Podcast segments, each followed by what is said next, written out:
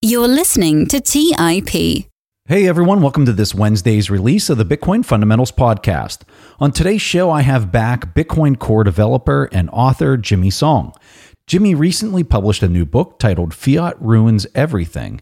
And as you'll see from this interview, he highlights some really interesting perspectives on how the money is not only changing the way businesses conduct themselves, but he also gets into how it's impacting family values, culture, and relationships. This is a chat you won't want to miss. So, with that, here's my interview with Jimmy. You're listening to Bitcoin Fundamentals by the Investors Podcast Network. Now, for your host, Preston Pysh.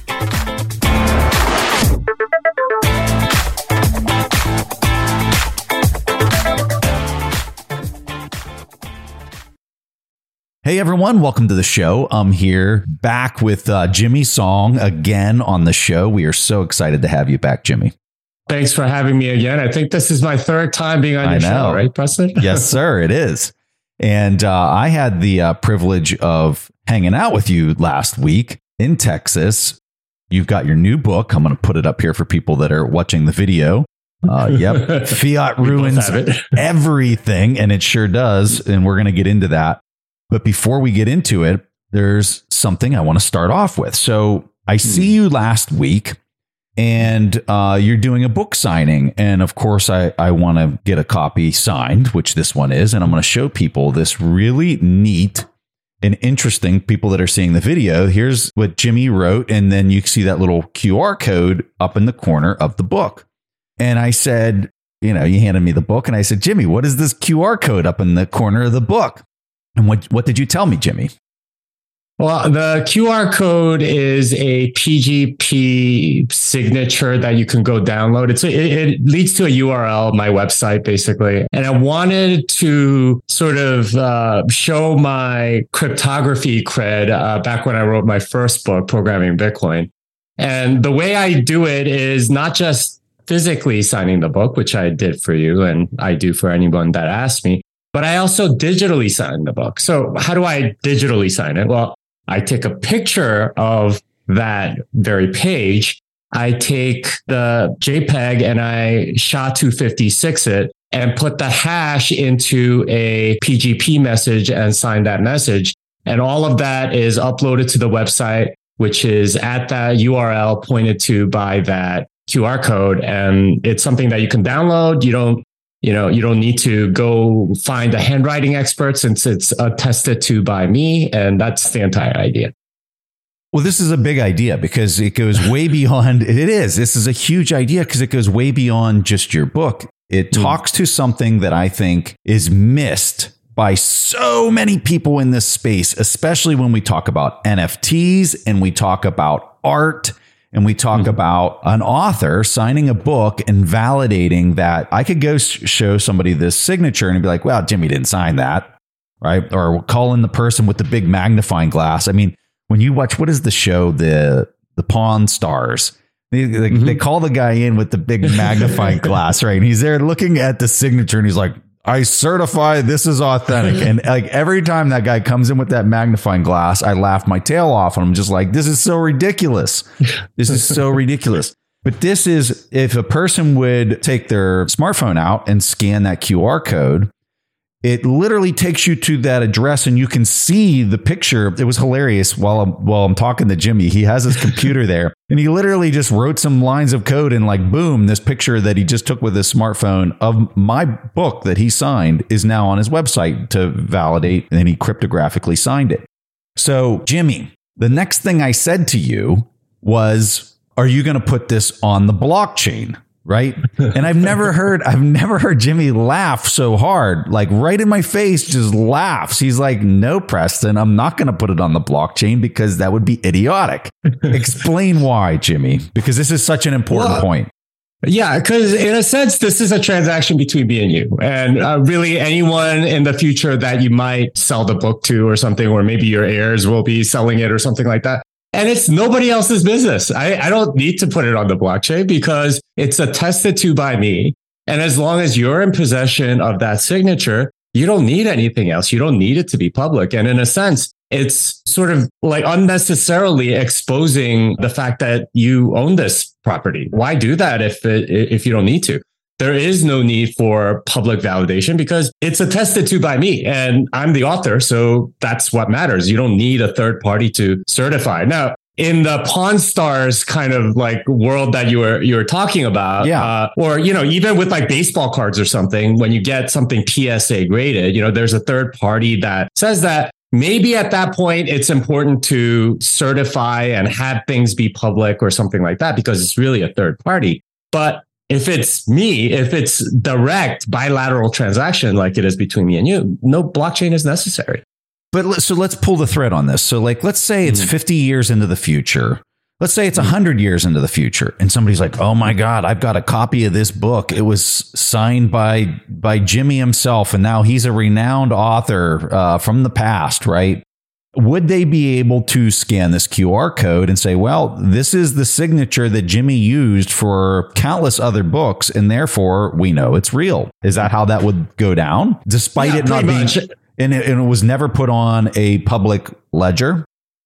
Yeah, as long as you have the file where with my signature, it can't be generated without my private key. Now, this is, uh, of course, like 50 years down the line, some cryptography might be broken or something like that. So it is possible that it's broken by then. But assuming that the cryptography uh, on both, you know, SHA-256 and ECDSA, and I think I might I might be using RSA for my PGP key.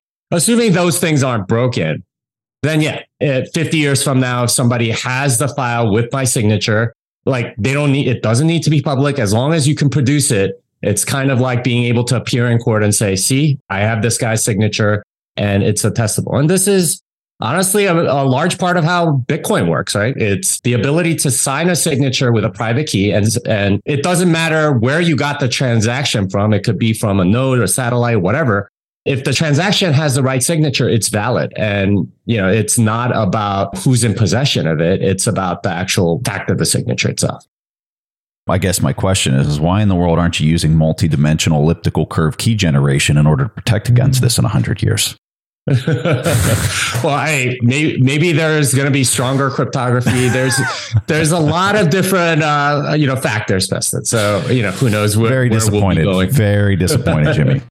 For the person who's listening to this, I'm just trying to you know see it from their argument standpoint. They'd be like, well, Jimmy, you could be giving away other things with a token that's associated with uh, the signatures and whatnot, right?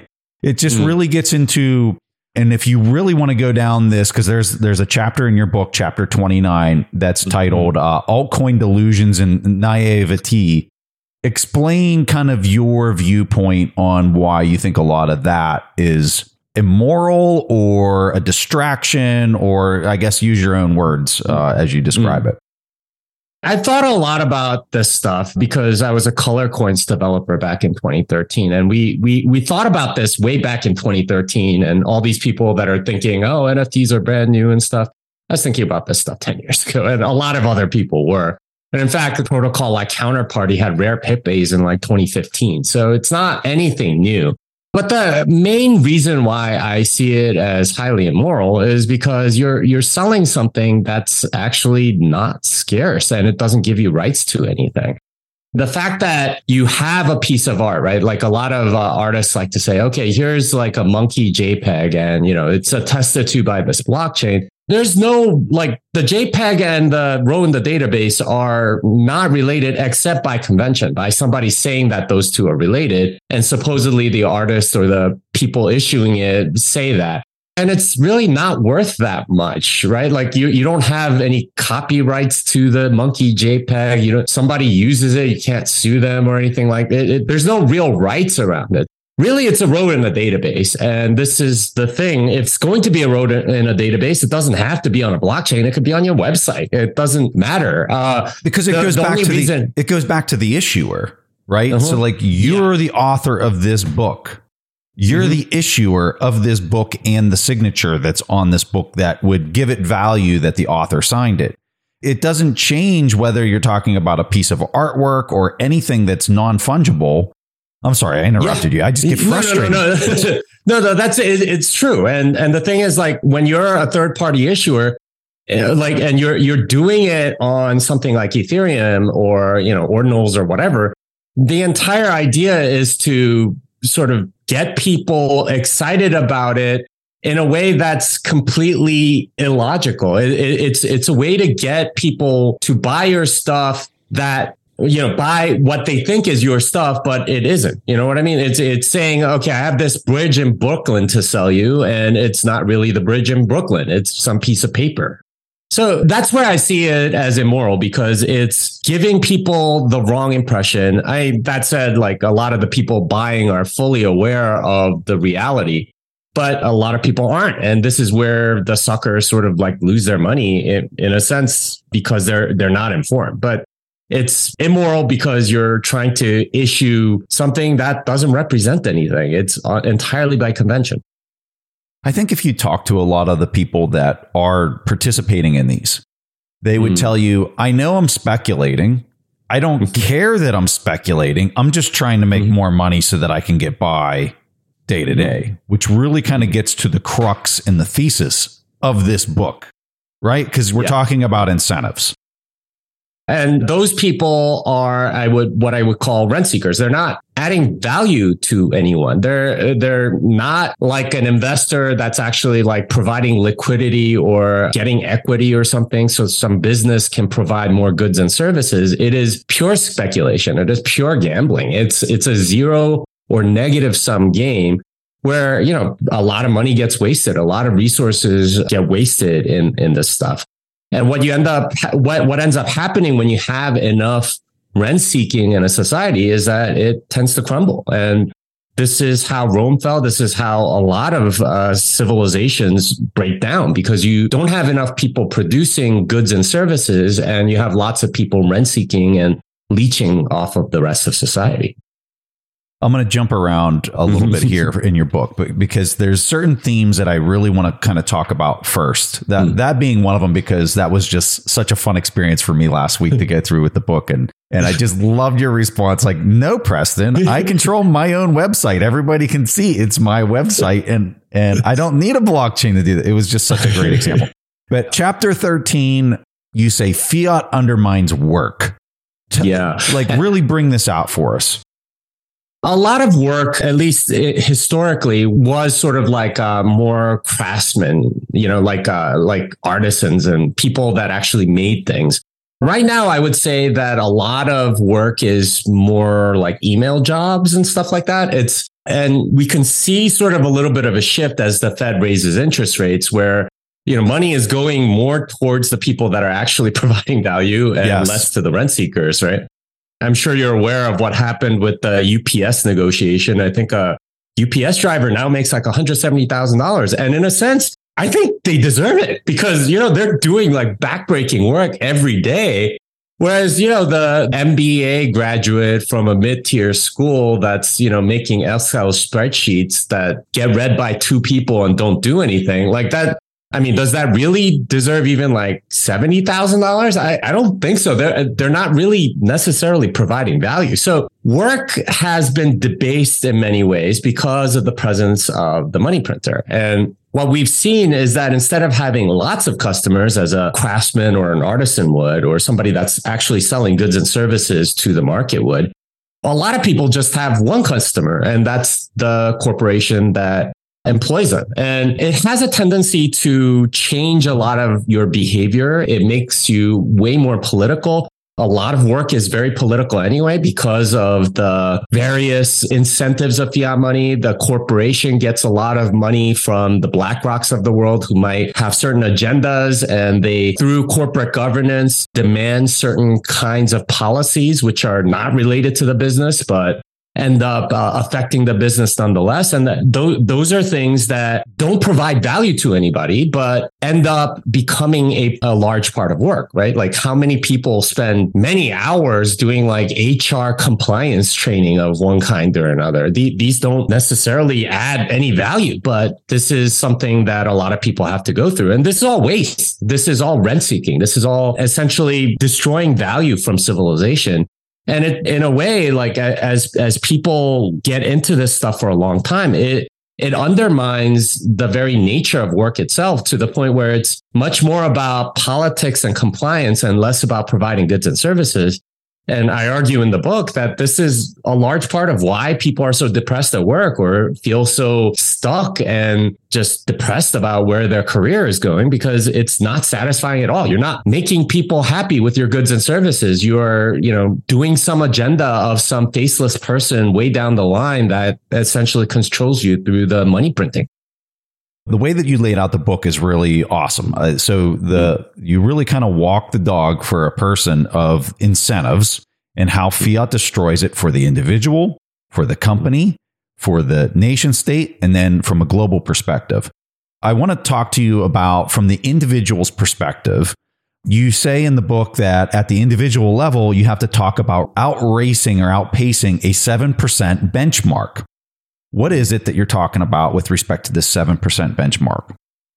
Yeah, so the 7% benchmark is uh, sort of known in the investment community as sort of like the goal, right? Like if you can beat 7%, you're doing a good job. If you're under 7%, then you're not doing such a good job. You know, I investigated where that came from and it turns out that that's exactly, that's almost exactly the rate of monetary expansion in the M2 money supply since 1959. And that's as far back as the records I could find go. And this is published by the St. Louis Fed. I believe like January of 1959, the M2 money supply was 289 billion. This was all the money, well, you know, one measure of all the money in the world.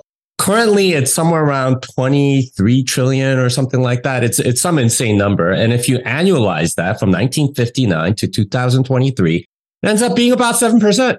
So if you're an investment manager and you get 7%, you are just keeping up with the monetary expansion, which is very interesting, right? Because like that's just to this tread is a, water yeah, treadmill. Yeah. yeah, you're you, all you're doing is just keeping up with everybody else.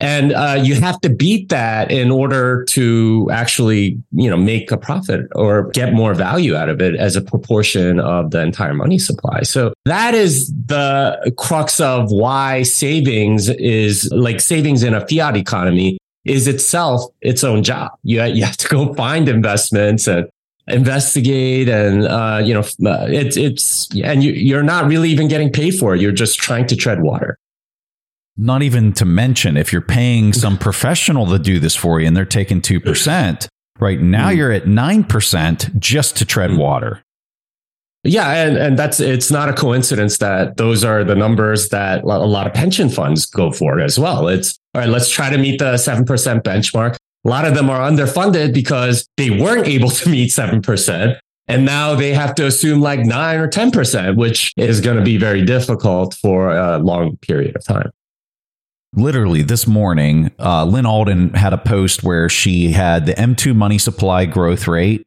and I think she did this through the FRED uh, website. She had the M2 money supply growth rate next to like all these different types of consumer goods. And all of them were below the M2 growth rate. And most of that can be attributed to technology basically inserting itself and making itself more efficient. Right. But I looked at the numbers and I was like, I want to see what the calculation is. And, and the time frame that she had on the chart was from 2000 to today, which is 23, mm. 23 year period of time. And I did a hmm. compound annual growth rate. It went from 100 to 450. And sure hmm. enough, after I did the, the CAGR on it, it came out at 6.75%. and I just, I literally did this this morning before this interview. And I smiled because uh, in your book, you talk about 7%. And I mean, it was on the money, the calculation there for the M2 growth rate. So it's hmm. pretty insane. And I think people don't think about how destructive 7% mm. can be because you're losing half your buying power every 10 years with that percent, yeah. right? And mm-hmm. if you're paying somebody 9%, it's even, it's even, it's every eight years, right? Mm. Every mm. eight years, you lose half the value of your savings.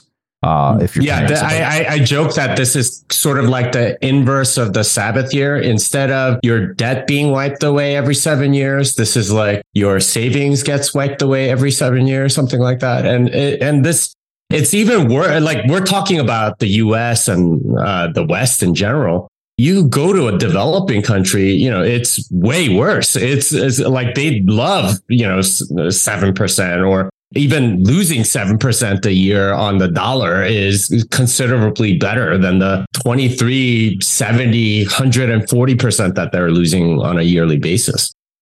Let's take a quick break and hear from today's sponsors. Don't just ride the index, seek to outperform it with Fidelity Active ETFs. Learn more at fidelity.com slash active ETFs. Before investing in any exchange traded fund, you should consider its investment objectives, risks, charges, and expenses. Contact Fidelity for a prospectus and offering circular, or if available, a summary prospectus containing this information. Read it carefully. While active ETFs offer the potential to outperform an index, these products may more significantly trail an index as compared with passive ETFs. Fidelity Brokerage Services LLC member NYSE SIPC. Our friends at Corient provide wealth management services centered around you. Corient's goal is to exceed your expectations and simplify your life. Corient has been helping high achievers just like you enjoy their lives more fully, preserve their wealth, and provide for the people, causes, and communities they care about. They're one of the largest integrated fee only US registered investment advisors, and Corient has deeply experienced teams in 23 strategic locations. They have extensive knowledge spanning the full spectrum of planning, investing, lending, and money management disciplines.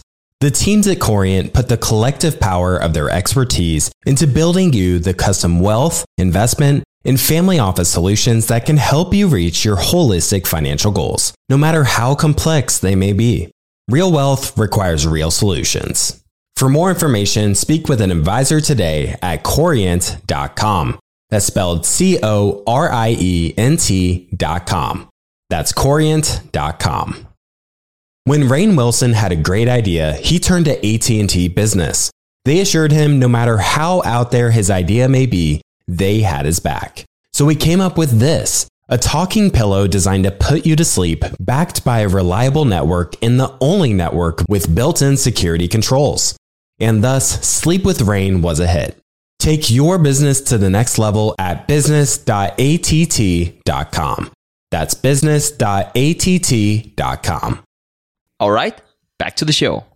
What does this, so for a person who's a Bitcoiner listening to this conversation, what does this look like if we move mm-hmm. to a Bitcoin standard and you don't have because I mean, we're not even talking about the frictional uh, clawing away of taxes on top of these mm-hmm. percentages, right? Which are mm-hmm. huge when you compound them.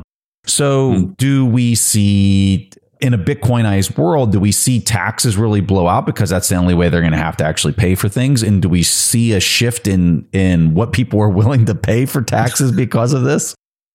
Yeah, I, I think tax policy will definitely shift significantly because, like, the implicit taxation that we're talking about with inflation is a huge part of the government budget. Uh, like basically the deficit any given year is funded by inflation. So, you know, $6 trillion of spending and $4 trillion of tax revenue. The other 2 trillion is straight inflation.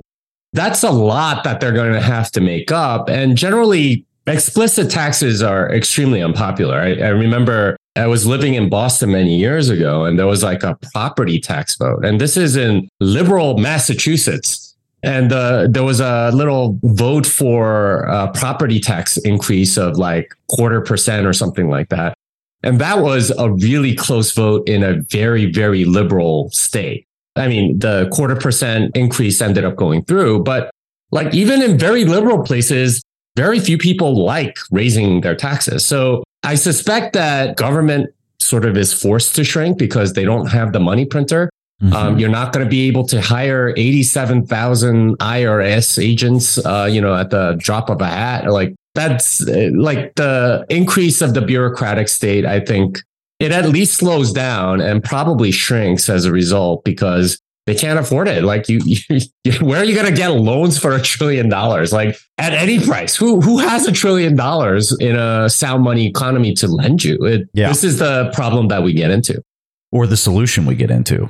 Mm, yeah. um, yes, you're correct. If you if you lined up hundred people on the street and you asked them a simple question of should uh, a rich person pay higher taxes than somebody who's poor, I think those hundred people would probably say, yeah, I think the rich person, if you've got a billionaire, they should pay more in taxes or a higher percent than somebody who only makes 20 or 30,000 a year.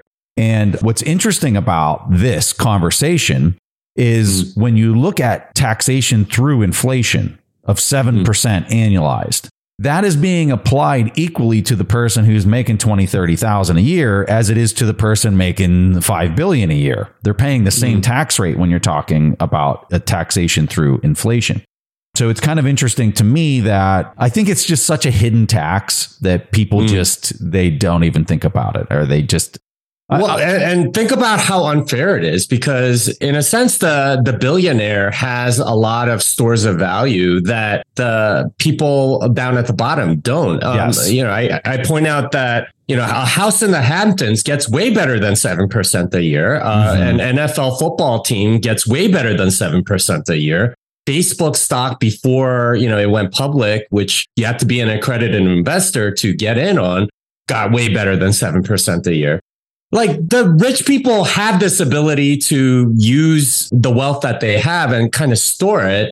So they're, they can keep up on this monetary treadmill. The poor people can't. In fact, it's even worse for them because you take out personal loans, it's way more than 7%. You take out credit card loans, that's way, way more than 7%. And you get payday loans, which are even higher than that. So it all ends up screwing over the poor people way more than the rich people. And I kind of sympathize a little bit with the people that are saying tax the rich, uh, because in a sense, a lot of the, these rich people have access to these Cantillon games that the poor people don't. And this is the justice of Bitcoin is that like none of this like crazy games to sort of make the game completely unfair for the rich people and that that I think is what we really need to be talking more about is this thing because it forces elected individuals that if they want to mm. pay for their government, they have to mm. do it through tax revenues mm. as opposed to this hidden tax that just soaks up tons of buying power out of the system in a way that most of the market participants or the citizens can can see. What's interesting, uh, going back to this chart that Lyn posted. So we just talked mm-hmm. about how like the real hurdle rate seven percent based off of mm-hmm. you know decades mm-hmm. of of data of monetary expansion, but it's hidden because they're showing two percent inflation, right? For this five percent up in smoke kind of hidden tax that's actually taking place. And when you look at what five percent is across the whole spectrum of money itself, this is a massive number. This number mm. is huge and it's not equivalent to somebody saying, oh, yeah, I paid 20 or 30% in taxes off of what I made for the year. This 5% mm. is like on par with that amount that they're paying.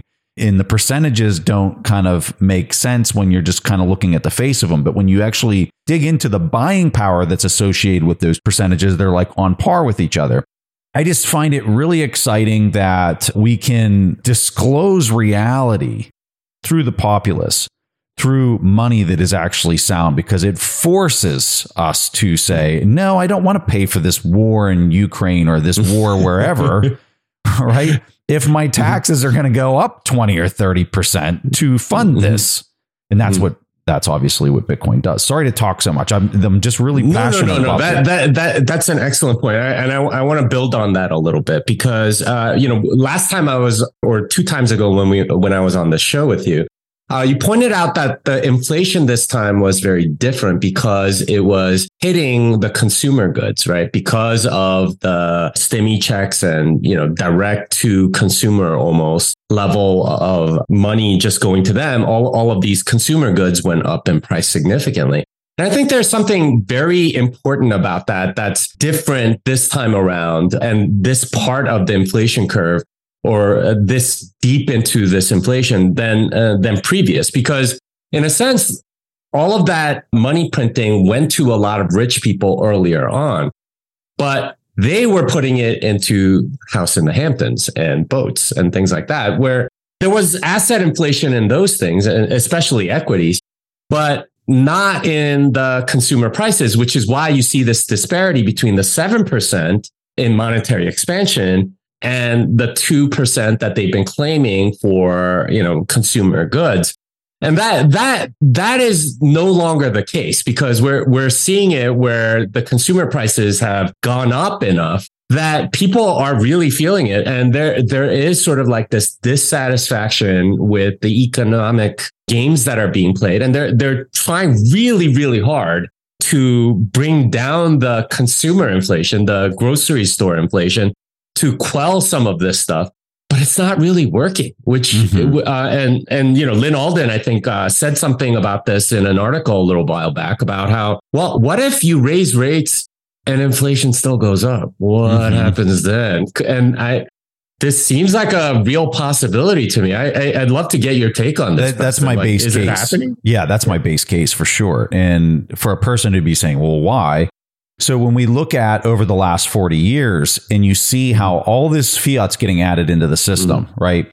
And you're mm-hmm. seeing cooperation amongst companies, it's going up, it's getting more efficient. They're making mm-hmm. all these investments on and how to be just in time manufacturing, mm-hmm. right? You have uh, globalization taking place. And what, mm-hmm. what that really means is if it took me 10 times the hammer widget X now it's taken me five times the hammer widget X to make it. And I can sell it at a cheaper price because it only took five units of energy versus 10 units of energy. This all works as long as you can continue to accelerate and build this global cooperation and efficiency system so that everything mm. is humming along without any defects or mistakes. You mm. get to a point where it becomes too saturated. And mm. so when I would say when when Russia and the Ukraine really kind of kicked off and COVID, mm. you got to this point where the global harmonization and optimization mm. of supply chains and everybody globally working together to produce mm. the most efficient product possible kind of hit its fever pitch. And now mm. you're starting to see some of that unravel. And I think it's actually going to start to accelerate because as they add more of these fiat units into the system, what they're mm. doing is they're actually incentivizing more polarization into the hands of just a couple people. You ever watch the uh, I Love Lucy where they're on the um, they're on the conveyor belt, the conveyor yeah. belt, right? This was a perfect example of like society for like the last 40 years where they started getting clever. They're like figuring out ways to like still do their job and get the get the chocolates off the conveyor belt. But then after the, it had accelerated too much, and there weren't hmm. more people to do the job, like everything just falls apart and it just turns into pure debauchery. And I think that's mm-hmm. where we're at, where they've added so much money, they've incentivized so much optimization, and now the conveyor belt's going so fast that it's just like throw your hands in the air because I don't think we can get this back under control again. Yeah, and that's something that I talked about in the in the book with the entire company level incentives. And mm-hmm. the one thing that you get out of enormous companies is you know scalability right? Like yeah. exactly what you were talking about. You you can make things very efficient but that leads to a winner take all dynamic in which case everything becomes very very fragile because you have like one supplier of computer chips in the world uh, for a lot of different processes. And you know this is why taiwan is now strategically yeah strategically important. Amazing book by the way and there, there's so many things like that all over the entire global supply chain where there's like a specialty resin that auto manufacturers need and it's only produced in one factory in Germany or something like that. Like hard drives and memory are produced in like one place in Singapore or something. And this hyper efficiency is necessary to keep that number down to 2% but really like it just makes everything fragile. And once you have war or any kind of disruption it's it's just it goes it goes down. It's like spaceballs where he's like we're gonna go ludicrous speed right? And like this book i would highly encourage people i'm uh, for the audio listeners i'm holding up this book called chip wars. If you want to read about how supply chains in this just one particular area are literally going ludicrous speed read this hmm. book because it talks about exactly what you're saying is this lithography process of etching these hmm. chips and how like one machine is a hundred million dollars the next one that they're getting ready to make is a 300 million dollar machine all the parts and pieces just to make this one machine and then the only place in the world that's like well not the only there's there's very few places in the world that can actually afford these and have the infrastructure and the facilities, the oh, what are the facilities called where you can't get any of the dust in there? Oh, it has a certain like name. that. You know, Yeah, I- I you know, what I'm talking. Yeah, yeah, Like, yeah. The, the- actual chip manufacturing yeah facility. the, the- yeah. the facilities and the process to make this is so specialized and so Mhm. custom that if one of them goes offline well truly one of them goes off like in taiwan if it goes offline you're going to literally lose 30 to 40% of all the capacity in the world for these chips and the demand for the chips are just going through the roof. So it's this analogy that we're trying to create where we're trying to push so much energy through this pinhole that if there's even hmm. the slightest mistake, it's going to allow all this printing and this debauchery that fiat hmm. has has done through the, the decades to truly manifest itself and express itself. And everyone's like, I don't understand why prices are blowing out 200%. Well, you know, the food that you're checking out with has a, the truck that ships it has microprocessors and it has this dependency and that dependency and it's all intertwined and it's just, it's breaking down. Well, and not only that, but we we had significant amount of uh, money printing and labor and all of this stuff was ju- all of the markets just sort of rejittered. And, and and if you think about how sensitive the entire supply chain is to price and the contracts that you might have uh, for chips or something like that, they're very sensitive. So any sort of disruption there and like you lose your entire profit margin. Well, what, what are you going to do if you have to, you're under contract to produce something and you can't produce it at the cost that you promised and you're going to lose money? Well, you're going to slow walk that, that delivery as much as you can. So you make something more efficient so you can make a profit again. Well, th- this is what the entire supply chain had. And this is why we got a lot of delays. And we're, uh, in a sense, still getting delays. And we're going to see only more of this as we do more money printing, you know, going forward. In your book, you say banking is the pinnacle of rent seeking. What are you uh, getting at here? banking really doesn't add anything, right? Like, cause uh, at least the modern conception of banking, which is all printing money out of thin air, like the loans that you get from the bank are not somebody's savings. They create the money to lend to you. This this is one of the dirty secrets of uh, of fiat money is that it doesn't work the way you've been taught at in elementary school. Oh, you know, somebody deposits three hundred dollars and gets two percent and they lend it out at 5%, uh, the same 300 and, you know, they make 3% at a profit. Just do the numbers. That, that, that doesn't work. There, there's no way you can have, uh, you know, significant percentage of uh, the US economy make enough money doing some sort of like interest rate arbitrage uh, at, at those levels. No, what's actually happening is when you get a $500,000 mortgage, that comes into existence for your benefit. And this is what's happening all over the economy. Uh, and not, not just at the retail level, but at the commercial level, a lot of, uh, you know, commercial bonds. Uh, certainly at the government level, uh, treasuries and things like that. These are all loans that are, this is money created out of nothing. And this is the most rent seeking because in a sense, the people that have the power to print money for their purposes can push whatever kind of agenda that they want. Um, one of the reasons why BlackRock has so much power in the economy right now and why they can essentially tell Bud Light or uh, Target to hold the line is because they have this power of money printing, right? Like they control so much money and they can create so much more into existence that they can bankrupt any company that they want just through the games that they want. So it's the they're not providing value. If they went away tomorrow, they're you know like the system would be much better off. And this is this is why I say it's a rent seeking. Uh, it's a pinnacle of rent seeking. One of the, you know, you say uh, fiat reduces the need for reputation. And I think for some people that are looking at social media, they'll be like, that's all people are trying to do is create like these social reputation type uh, personas. What do you mean when you say fiat reduces the need for reputation? This is when you are working, right? I, uh, for people that have to like compete in the market and, uh, you know, even stuff like social media, that's actually a real market. If you can't get people to follow you, if they can't, they don't subscribe to your channel and stuff like that, you lose. And I mean, you know this, Preston, because you, you've uh, you've had to deal with this in the market where you're trying to grow your audience and things like that. That that's real work, and uh, that's real value you're providing to your listeners.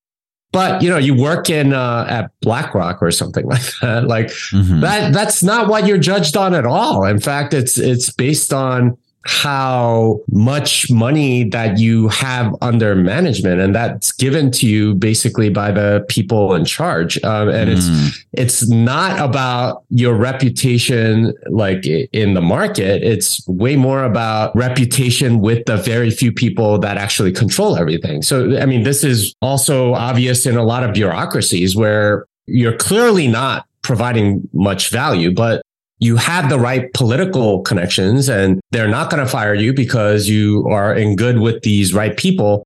That's what I mean by it's not about reputation at all. Like there, there are lots of people that, you know, like think about Hunter Biden, right? Like worst reputation possible. Like there, there are very few people that would trust him with their dog, even like there, there's, there's no way he gets put in charge of anything yet he's worth many millions of dollars, gets paid lots of money doing various things because he's the son of the president. So he he has this ability to like not care about his reputation. He doesn't care that, you know, you know, people think he's a hobo basically. It, it, it doesn't matter. He can still make money. Let's take a quick break and hear from today's sponsors.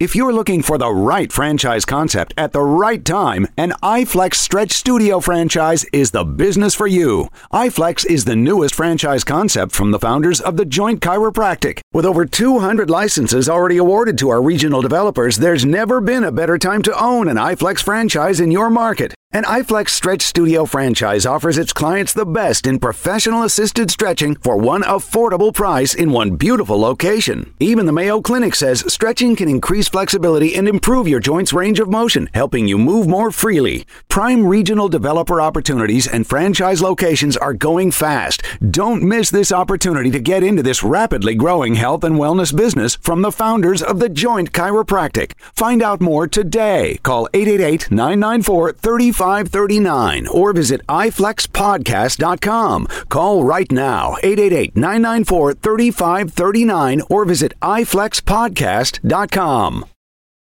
Today's show is sponsored by Public.com. That's where you can earn 5.1% APY with a high yield cash account. While we can't say for certain it's the highest interest rate there is, we can say this. It's a higher rate than Robinhood, a higher rate than SoFi, a higher rate than Ally, a way higher rate than Bank of America and Chase, a higher rate than Citi, Wells Fargo, Discover, and it's a higher rate than American Express too. So if you want to start earning 5.1% APY on your cash, check out public.com. We can't say it's the highest interest rate, but it's pretty damn up there. This is a paid endorsement for public investing. 5.1% APY as of March 26, 2024, and is subject to change. A high yield cash account is a secondary brokerage account with public investing, member FINRA slash SIPC. Funds from this account are automatically deposited into partner banks where they earn a variable interest and are eligible for FDIC insurance. Neither public investing nor any of its affiliates is a bank. US only. Learn more at public.com slash disclosures slash high dash yield dash account. As many of you know, I love studying businesses and networking with business owners. The more I've studied businesses, the more I've realized that starting and scaling your business is easier than ever because of companies like Shopify. Did you know that Shopify powers 10% of all e commerce in the US? Shopify is the global force behind Allbirds, Rothy's, and Brooklinen, and millions of other entrepreneurs of every size across 175 countries.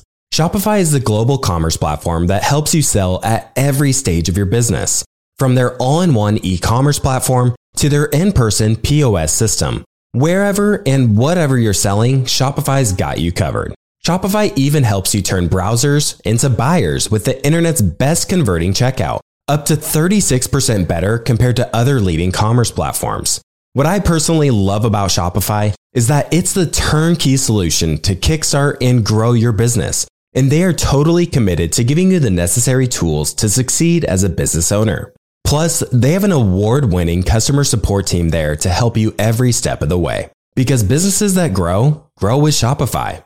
Sign up for a $1 per month trial period at shopify.com slash WSB. That's all lowercase. Go to shopify.com slash WSB now to grow your business no matter what stage you're in. That's shopify.com slash WSB. All right, back to the show. When you talk about the incentives breaking down for organizations, mm-hmm. one of the uh, chapters that really made me smile was the uh, the one titled "The Moral Quandary of Insane Startup Valuations." Go through this one. This this is something people need to hear a lot of startups like this is Cantillon effect, like money trying to find a home, right? This is a lot of rich people trying to beat that 7% either through their family office or, you know, direct investments into hedge funds or VC funds or whatever. And what ends up happening is that they need to put it somewhere and if they just hit one, right? If you if you have a Facebook in your portfolio, it makes everything else uh, fine. But what what's ended up happening is that there, there's now an ecosystem of startups that that really are not doing that. Uh, like they they don't make money for a very long time. They they don't care because their they don't make revenues. Purpose, they don't make yeah, yeah. they don't even make revenues. Yeah, their their entire purpose is to attract new money, and if you have the right story, that's more important than profit or cash flow or any of the other stuff that traditionally you would you would want for a good investment.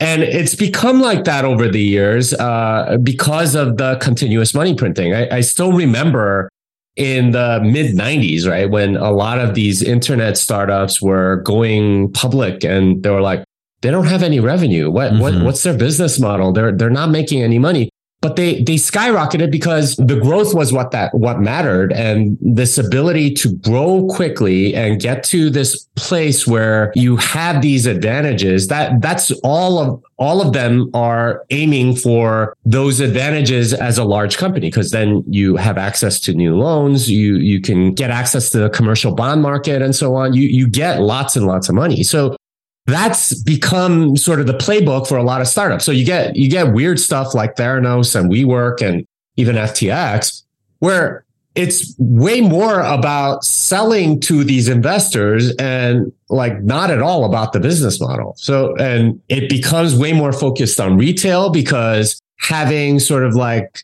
some buzz in the retail market is way more important than actually having a sound business. So you pay lots of celebrities like FTX did or go sponsor, you know, or the, something look like at these ape pictures. I mean, the whole yeah. thing was about like, let's put it in, let's give these things away to these celebrities and then have them go on Jimmy Fallon and Jimmy will have one too. And just.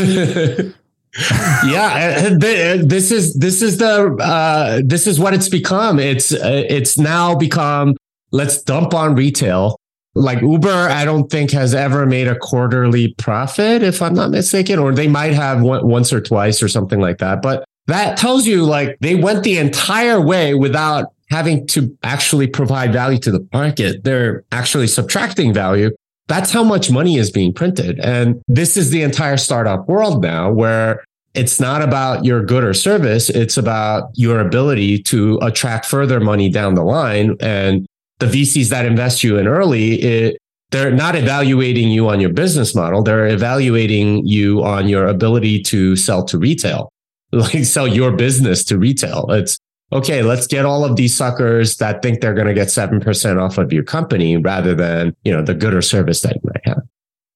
Yeah, it's pretty insane. I, eh, they've become professional storytellers of like the highest magnitude. Like instead of like storytelling by writing a book, these people are storytelling by coming up with this really complex narrative, raising a bunch of money with it, taking this enormous amount of money, sometimes hundreds of millions of dollars, and then investing it into marketing to mm-hmm. grow the top line. There's no bottom mm-hmm. line, it's negative, mm-hmm. right? and grow grow the top line so that then they can tell yet another story or compound on this story to then suck more fiat into this thing and then it's interesting that you say it's a negative value so like let's just take uber for example I like Uber a hundred times better than a cab service. I think mm-hmm. everybody's going to agree with that, right? They haven't made any money and they've been around for what feels like a decade, but I don't know that it's been mm-hmm. that long. Let's just say that if they actually had to be profitable and be self sufficient, the prices that you're paying might not be anywhere near what you've become accustomed to. Right. And mm-hmm. if they destroy every other competitor in this process of, of storytelling, mm-hmm. they then become a monopoly and can drive down the throat of, of all the consumers any price that they want. And so, mm-hmm. like some of the antics and the behaviors, because the fiat is so prevalent, really sets us up into this monopolistic style system where you don't actually get competition taking place. Now, people will say, oh, there's Lyft and there's these other ones. Mm-hmm. And there is Lyft, right? But I mm-hmm. guess I'm, I'm pulling the thread on if this continues to perpetuate itself and you go mm-hmm. further and further down the timeline, you're just kind of creating these market dynamics that aren't in harmony with what I would describe as nature, where you have a mm-hmm. competitive mm-hmm. landscape. They have to actually generate a profit and then they have to compete in that space mm-hmm. by creating profit. And they can be slim profits, but if they're slim profits, then they can't grow as fast in investing mm-hmm. in marketing. So it just warps reality and it's pulling technology forward and it's monopolizing certain sectors and it's creating again, going back to what we were talking about earlier, Jimmy, with mm-hmm. supply chains breaking down because you have such consolidation of enterprise.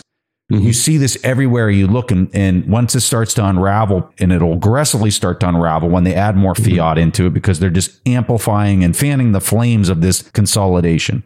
Sorry, mm. I just I normally no, don't no, talk no, this that, much. That's, that's, that's exactly what is happening. Is yeah. is that when you when you grow to a certain size, you have access to so much more money, either through additional equity that you bring in through another round, or through com- the commercial bond market, or even the public market. And you take all of that money, and what do you do with it? Well, you're going to crush your competitors by mm-hmm. underpricing them. And this is why Lyft is almost out of business. Uh, mm-hmm. And, you know, like people talk about it as if it's like a major competitor.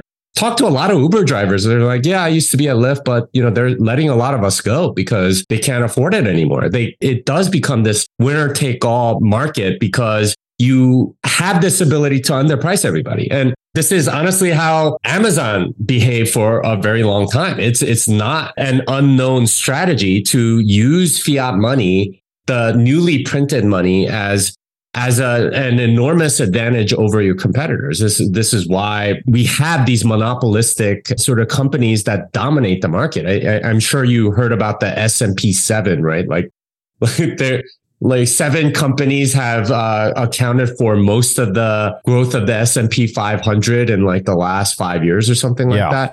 It's getting actually worse. The the dynamics that we see at the individual level like we were talking about where you have a few billionaires that control a lot of stuff and uh, the rest of us that that don't those dynamics happen at the company level and it's I, I, would argue at the nation level as well where you have a few, you know, like w- when you have this dynamic of the ability to print, your own money, you only have a few entities that end up controlling everything. And that that's the dynamic we have at the individual, the company, nation, and global levels. Uh, well, just if you're a Lyft executive and you're listening to this, and we're talking about how you got to be a better storyteller, I'd recommend a book on Amazon. It's called Fiction Writing 101. Just go in there and then maybe you'll be more competitive with your competitor at Uber. Okay, you say that freedom is an illusion from this corporate mm. organizational standpoint. What are you getting at mm-hmm. with that? Well, freedom is well, so which part of the book are, are you? This is in the organiz, uh, organizational oh, right, incentives breaking down. Yes. Yeah, yeah. So you don't have that much freedom, right? Like uh, if you're if you're part of a company, there are all sorts of restrictions on what you're able to do. You know what you're able to say. You sort of represent the company. I talked to a bunch of people over the weekend uh, after my uh, presentation at BitBlock Boom about how they were like, yeah, it is really kind of way more stifling than you think because if you're not representing the company, then you know you're you're at risk of not being promoted or maybe even fired. Like there's they're watching your social media way closer than ever before. But the freedom that I'm talking about is your freedom to go and do what you want, right? Like uh, for me, it's being able to say what I want and do what I want. And, you know, a lot of times the company will prevent you from doing something that would objectively be good for civilization, your ability to provide goods and services as like a side gig or something like that. But they want to prevent you from doing it because for them, your contribution to the company matters more than anything else.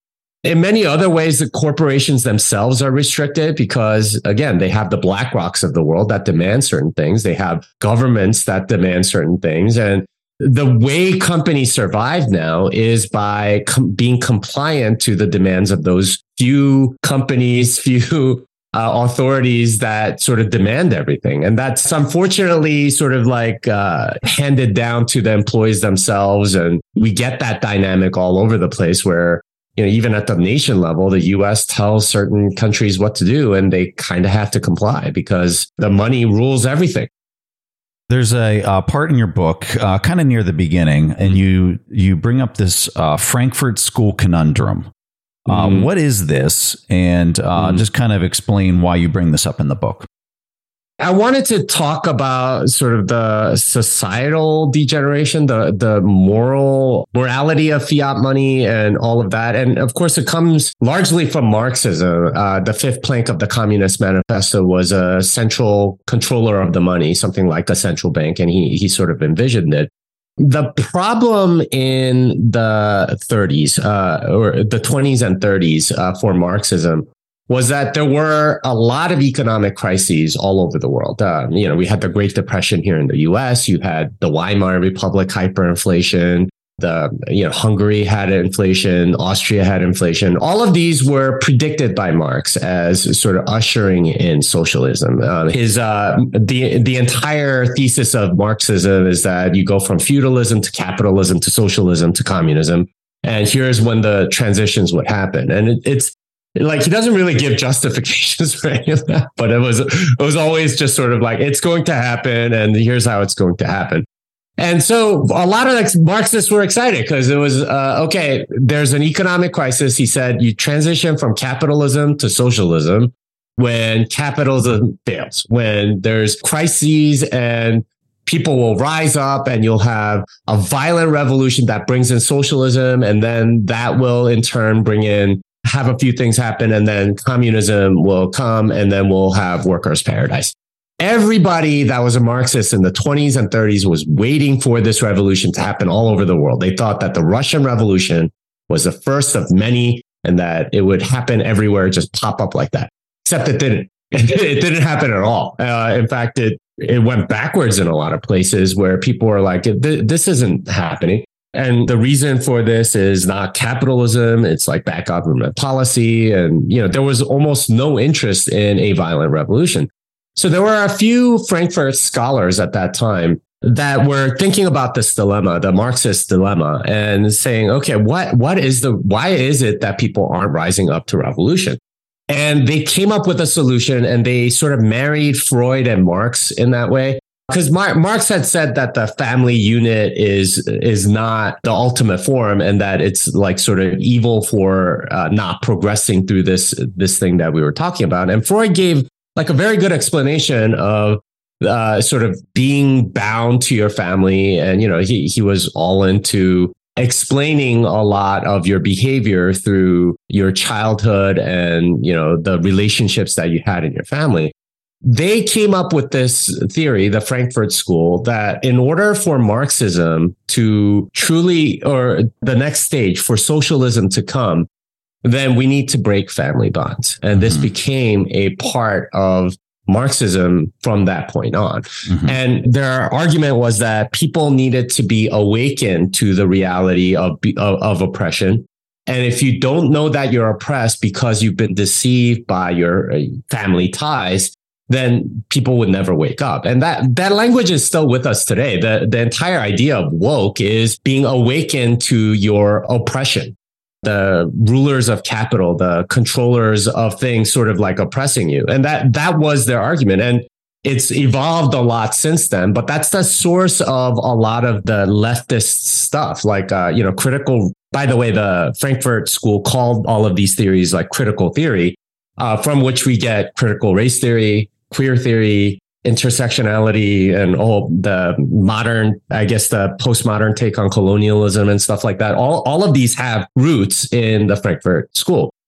So they, this has become sort of like uh, married with a lot of Keynesian economic dogma and the social institutions around government, uh, particularly funded by fiat money like academia, a lot of media now, government bureaucracy, they've shifted towards this over time as Marxism or as fiat money has been printed more and more because it's it's so in line with what they want to happen. Jimmy, you talk about how fiat destroys family values. This is something that's mm-hmm. near and dear to me I know it is to you as well. So for kind of our last point, I want you to to kind of talk about the really important points for you personally when you think about mm-hmm. how fiat destroys family values. Fiat basically makes it so that you don't uh, you're not dependent on family anymore. And you know, people think of it as an act of compassion to provide somebody with stuff when they're down, but really, if you're stealing from everybody else to do it and not doing it voluntarily, I, I, I think it's just as unjust. And in a sense, the the current system is very much not dependent on family. It's dependent on everything else, whether the company you work for or the government handouts or something like that. Very few people are that dependent on family. Um, uh, that said, there are pockets of uh, you know the West where you know you you have closer families. I know a lot of Indian families, for example, are very close knit, and they they have sort of like culturally this idea of supporting each other and things like that. They even do like arranged marriages. But the main thing is that we're not dependent on each other. We're dependent on central controllers. It's it's much more centralized and that that has led to sort of this very weird has gone off in kind of a very weird direction where we're getting more towards this sort of uh, frankfurt school philosophy of breaking down families and making them assets of the state where you serve the state instead of being self-sovereign or wanting to do something for yourself. And this is something that I think has historically been uh, one of the pillars of Marxism or any form of Marxism is that you, you need to break down family bonds in order to make you know things that they're hoping for to come come to pass. And I don't think that works. I, I really think it's uh, it's horribly immoral to separate the children from the parents or to take them, uh, give them up for state control we're kind of halfway there already with uh, the entire public schooling system and education and the influence that a lot of uh, these institutions have. And they are all funded by fiat money. And in a sound money economy, we're way more dependent on our families. Uh, we're we're ma- way more incentivized to create more people, right? Like have more children. Uh, sadly, like the fiat way of uh, framing this is that we need to have less children because it's destroying the planet. Really, it's uh, you know they they see everything as sort of like a zero sum game where if you have more children, then there's less for everybody else.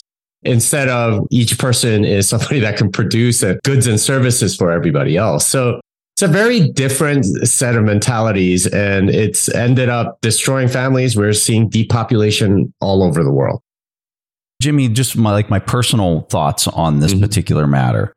When mm-hmm. you have people that are constantly being stolen from mm-hmm. through the debasement of the currency and through the taxation, uh, I mean, you have to pay mm-hmm. some type of tax. Who's going to build the mm-hmm. roads, Jimmy? Right? that whole meme. But on a serious note, when when that is accelerating, the amount that's mm-hmm. continuing to be clawed away from individuals, mm-hmm. and you combine that with uh, the idea that most don't understand that that it's being clawed away at an accelerative pace through debasement of, of the currency.